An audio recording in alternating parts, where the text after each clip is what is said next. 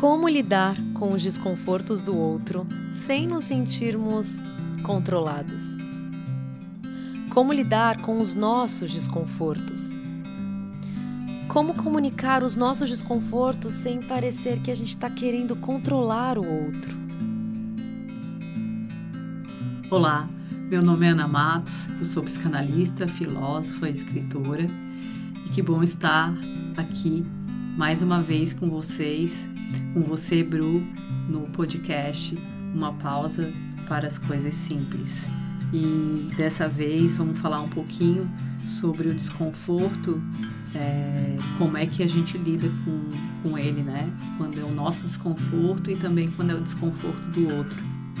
É importante é, entender, saber que os desconfortos eles fazem parte dos relacionamentos. Eles vão acontecer, isso é natural. Isso não quer dizer que sejam ruins, né? Mas eles são necessários, na verdade, eles são necessários para uma ampliação da nossa consciência sobre nós mesmos. Mesmo o desconforto do outro, ele vai falar sobre nós. Né? Aquela frase, não é sobre o outro, é sobre você. Primeiro, que cada um precisa cuidar dos seus próprios desconfortos. Nós não podemos depositar a expectativa de que o outro cuide por nós dos nossos desconfortos. Porém, quando os comunicamos para alguém, é normal que a gente espere alguma compreensão, mas o outro não tem a obrigação de tomar uma atitude, de nos ajudar. Ele pode nem saber como fazer isso. Já pensou? Embora possa se sentir motivado para.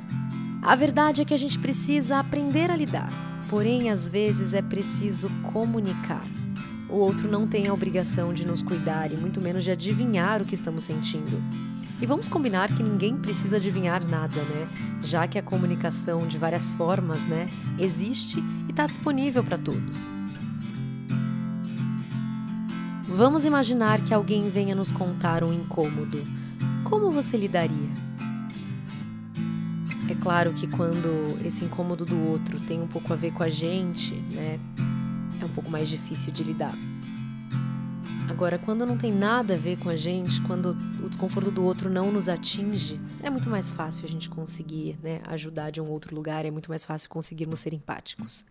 Se você muda para deixar o outro menos desconfortável, isso pode ser visto como controle da parte do outro ou empatia da sua parte. Depende de como o outro se comunica, por exemplo. Você precisa passar pelo desconforto porque geralmente é ele quem está no controle. Sim, às vezes os nossos desconfortos são uma maneira que o nosso inconsciente encontra para controlar o meio ou as pessoas ao nosso redor. A pergunta-chave é: o que essa situação nos revela? O que ela revela sobre você mesmo? O que que de repente você precisa trabalhar em você? O que você precisa entender mais sobre você. Quais são os teus processos? Por que, que essa pessoa ou essas pessoas estão na sua vida? Alguma coisa, pode ter certeza, isso vai te dizer. Isso vai te revelar, isso vai ser uma oportunidade para você se conhecer mais e se melhorar como pessoa. É, Quanto mais situações vamos nos permitindo enfrentar, viver com esse olhar né, para dentro, mais vamos nos conhecendo e maior a chance de sermos honestos com o outro e assertivos com as nossas escolhas. O que precisamos entender é que tipos de desconfortos queremos enfrentar, quais desconfortos do outro são possíveis de serem tolerados e aprender a acolher o que o outro está nos trazendo, é, sem nos responsabilizarmos pela parte que não nos pertence. Ou seja, tem coisas que são do outro, que não nos pertencem, né? que não são nossas. Então é importante fazer essa separação. Né? Na hora que o outro está trazendo uma situação para você, é importante, claro, você acolher, você escutar, mas entender que pode ser que tenham coisas ali que não são da sua responsabilidade, são questões que o outro vai precisar trabalhar e, claro, você pode apoiar nesse caso. Entender qual é a sua parte na situação vai te poupar muita, muita energia.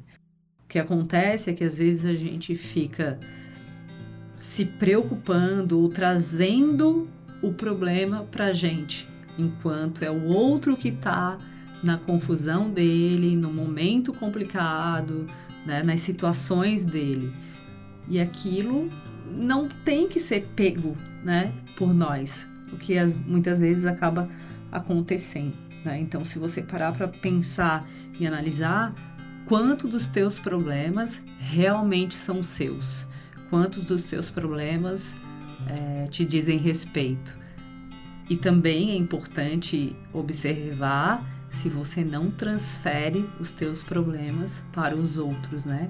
O outro, ele não tem a responsabilidade de resolver os teus problemas, né? As tuas questões. É por isso que é importante aí a terapia. Mas você pode acolher o que o outro te traz, mas não, de novo, não precisa se responsabilizar por isso. Não pegue o que não te pertence. Mais uma vez, o diálogo é fundamental para lidar com essa situação.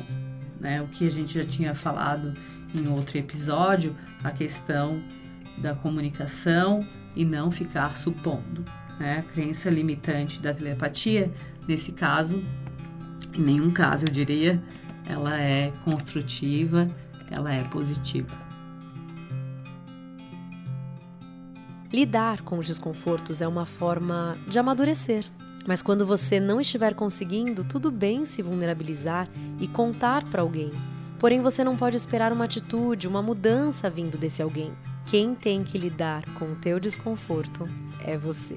Legal se essa pessoa, né, que você contou seus incômodos for empática, muito legal. Porém, se você cobra dela uma mudança, você está querendo controlar.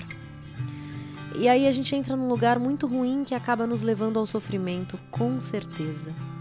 Tentar mudar o outro ou o ambiente em que vivemos para que fiquemos bem é um caminho inverso ao da felicidade. Nos causa muito sofrimento, ansiedade, frustração e aí acabamos pegando raiva das pessoas. Quer ver só? Imagina você lá no futuro. Você teria mais orgulho de olhar para trás e lembrar que conseguiu lidar com alguma coisa difícil, com seus desconfortos, com seus incômodos, ou de ter controlado tudo e todos para que você conseguisse ficar bem. Precisamos olhar para os nossos desconfortos e entender de onde eles vêm, as suas origens, e trabalharmos eles em terapia. Precisamos aprender a lidar, acolhê-los, aceitá-los. Precisamos aprender a lidar com eles e mudar o nosso olhar.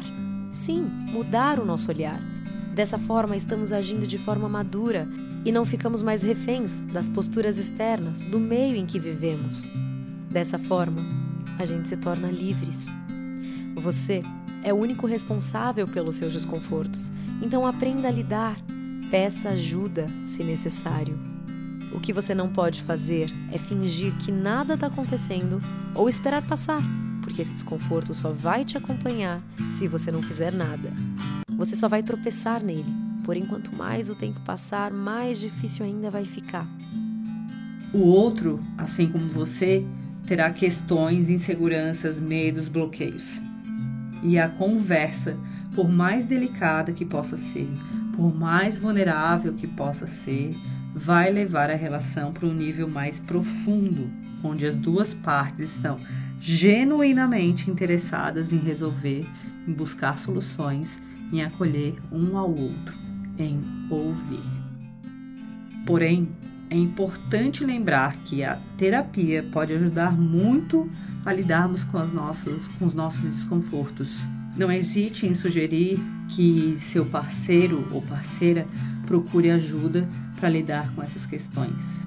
A terapia é o lugar onde vamos nos ouvir, onde vamos nos conhecer e ter esse tempo somente para nós. Nós viemos, não viemos programados para lidar com tudo perfeitamente. Nós vamos errar, vamos acertar e isso é viver. Por isso, Aprender mais sobre si, investir no seu autoconhecimento, não vai apenas te ajudar, como refletir nas suas relações de forma geral. Mas eu acho muito importante lembrar que existem dois tipos de desconfortos. O primeiro é aquele do tamanho da nossa capacidade de enfrentar, sabe? Ou então um pouquinho maiorzinho. E se a gente enfrenta, a gente se sente mais empoderados, encorajados, fortes e orgulhosos de nós mesmos. Esse tipo de desconforto nos faz crescer. Mas o segundo é o desconforto que nos fere, que atinge a nossa essência. E você não precisa enfrentar querendo bancar o fortão, até porque, diante desses desconfortos do segundo exemplo, se considere forte se você olhar para si mesmo e admitir: eu não preciso encarar essa onda e tá tudo bem. Eu escolho o meu caminho, eu não preciso passar por cima de mim e dos meus limites. E eu considero essa postura bem corajosa. Assim como a sensação de empoderamento de ter enfrentado os desconfortos do primeiro exemplo, as sensações de não enfrentar nesse segundo exemplo é também enriquecedor. E eu nem diria o não enfrentar, eu diria admitir que isso não é para você agora. É preciso se conhecer e saber os seus limites, o que é ok e não ok para ti, porque só assim é possível nos sentirmos livres, leves, vivendo uma vida alinhada com quem somos. Primeiro passo é ter clareza de quem a gente é. E o segundo é ser fiel ao que a gente descobrir sobre quem a gente é. Assim como enfrentar um dragão pode ser enriquecedor se esse desafio está à altura da sua capacidade, não enfrentar, e eu nem diria não enfrentar, mas vamos lá, não enfrentar também, também te empodera se você sabe que isso não é para você. E escolher não enfrentar significa enfrentar nesse caso, percebe? Ou seja, não existe um certo ou um errado. Tudo parte de quem você é tudo parte da sua essência e por isso se faz tão importante esse trabalho investigativo de se autoconhecer. Invista em você. Ah, e eu desconfio que o nosso maior desafio é encontrar conforto dentro do desconfortável. E aí, você consegue?